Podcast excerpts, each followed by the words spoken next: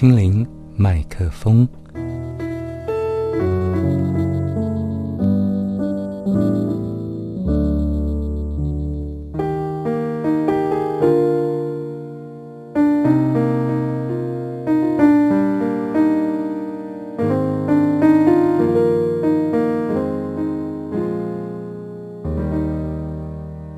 今天要跟大家分享的是一篇文章，叫做《犯错》，作者是尤金。在上海的一家餐馆里，上菜的那位女士，年轻的像是树上的一片嫩叶。她捧上蒸鱼时，盘子倾斜，新山的鱼汁直淋而下，泼洒在我的皮包上。可是我还没发作，我亲爱的女儿便以。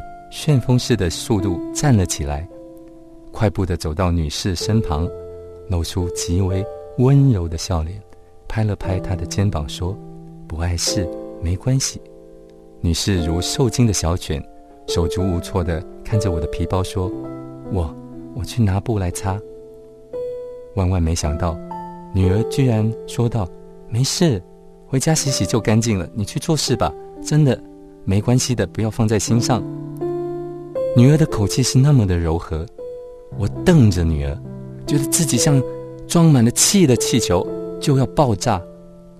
女儿平静的看着我，在餐馆明亮的灯火下，我清清楚楚的看到她大大的眼眸里，竟然泛着一层薄薄的泪光。原来女儿在伦敦求学的三年，选择当女士来体验生活。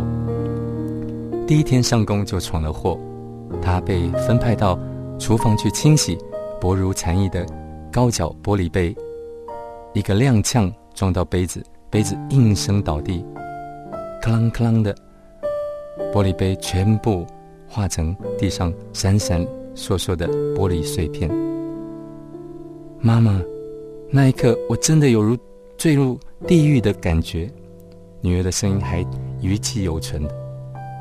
可是您知道吗？领班不慌不忙的走了过来，搂住了我说：“亲爱的，你没事吧？”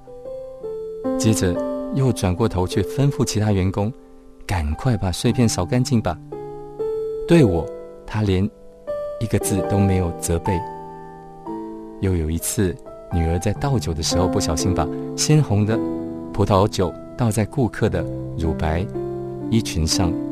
原以为顾客会大发雷霆，没想到他反倒是来安慰女儿说：“没关系，酒治嘛不难洗的。”女儿的声音充满了感情。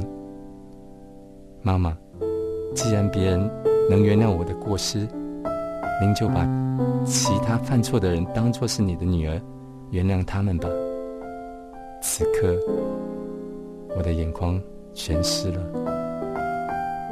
原谅别人，便是放过自己。